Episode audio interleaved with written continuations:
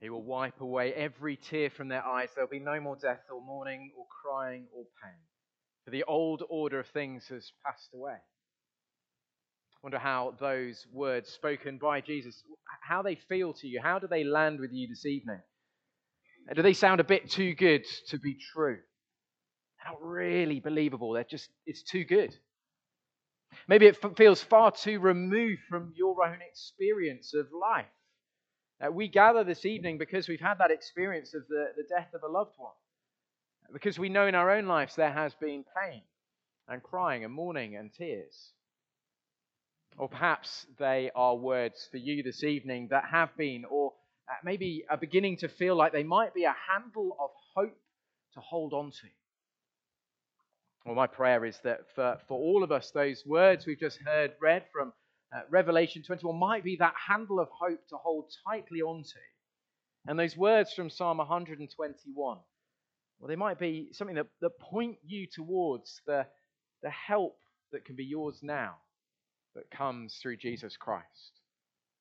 I just want to take a few moments uh, this evening to offer some reflections uh, to you this evening. But I, I recognize you might be this evening in a place where uh, you're trying to listen and take in what's being said, but it's it doesn't really land. And maybe it's a step too far for you uh, for what you're going through at the moment. And if that's the case, then take this time to to quietly in your heart to, to cry out to God, to, to lay bare your heart before Him. Maybe look over those readings again and what's the word, what's the phrase that jumps out to you? And whether you're able to hold on to what I say, uh, this evening or not, know that even for you there is hope for the future. There is help for the now. Because in Revelation 21, that second reading that Janet just read for us tells us that there is hope for the future. One of the reasons I personally uh, treasure what the Bible has to say is because how real about life as we experience it, it is. The reality of having and being at a service of remembering tells us that life in the here and now, amongst the many things we want to say are good, the things we want to celebrate, the things we want to give thanks for, are the times when there are tears, when there's crying, when there's mourning, when there's death. And perhaps you're here this evening and it feels like those times far outweigh those times of celebration and good at the moment. Maybe it's all you're able to feel. Well, let Revelation 21, those, those words, tell you that there is hope. That our experience of life uh, as it is now doesn't have to be the end of the story. Just imagine there's a, sign hanging over those words in your service sheet that says, The best is yet to come. Those verses uh, speak of a time of a future recreation, a new heaven, a new earth.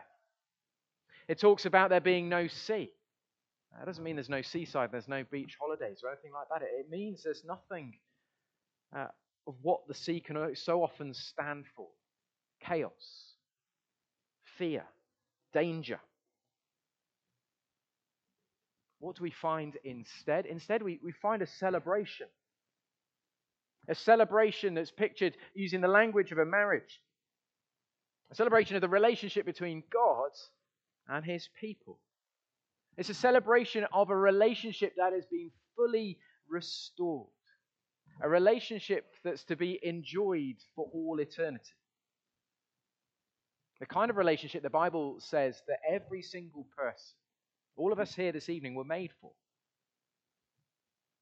And yet, despite each of us being made for that relationship, without Jesus, naturally that relationship is, is damaged, it's broken, because we've tried to live in God's world without Him, ignoring Him and His ways. We've, we've lived according to the motto of my life, my rules. The wonderful good news at the heart of the Christian faith is that God has not given up on any of us. He stepped into the world and into history as Jesus Christ. Jesus came and experienced life as you and I experience it. He knows its celebrations, he knows its sorrows. And then he died a death, but no ordinary death, a death on the cross, a death that we should rightfully have. but he stands in our place. And then was raised to life again. Jesus is the one who can defeat death. Death couldn't hold on to Jesus. And in doing so, he has opened the way back to life with God. A life that can begin in the here and now. Just notice how Jesus in Revelation 21 says, I am making. He's doing it at the moment. I am making everything new. It's a work in progress. And it goes person by person by person. Hope for the future is on offer to anyone who will come to Jesus. To those who are thirsty, it says. Those who know that death, it doesn't sit right with us. It's not what we were made for.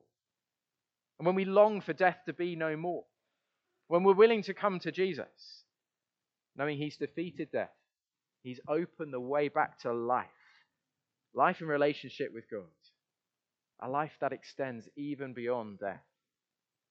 There's hope for the future. And what's that future feel like? What does it look like? Just hold on to that incredible image of God wiping away every tear.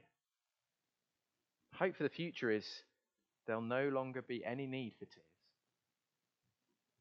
There's hope for the future.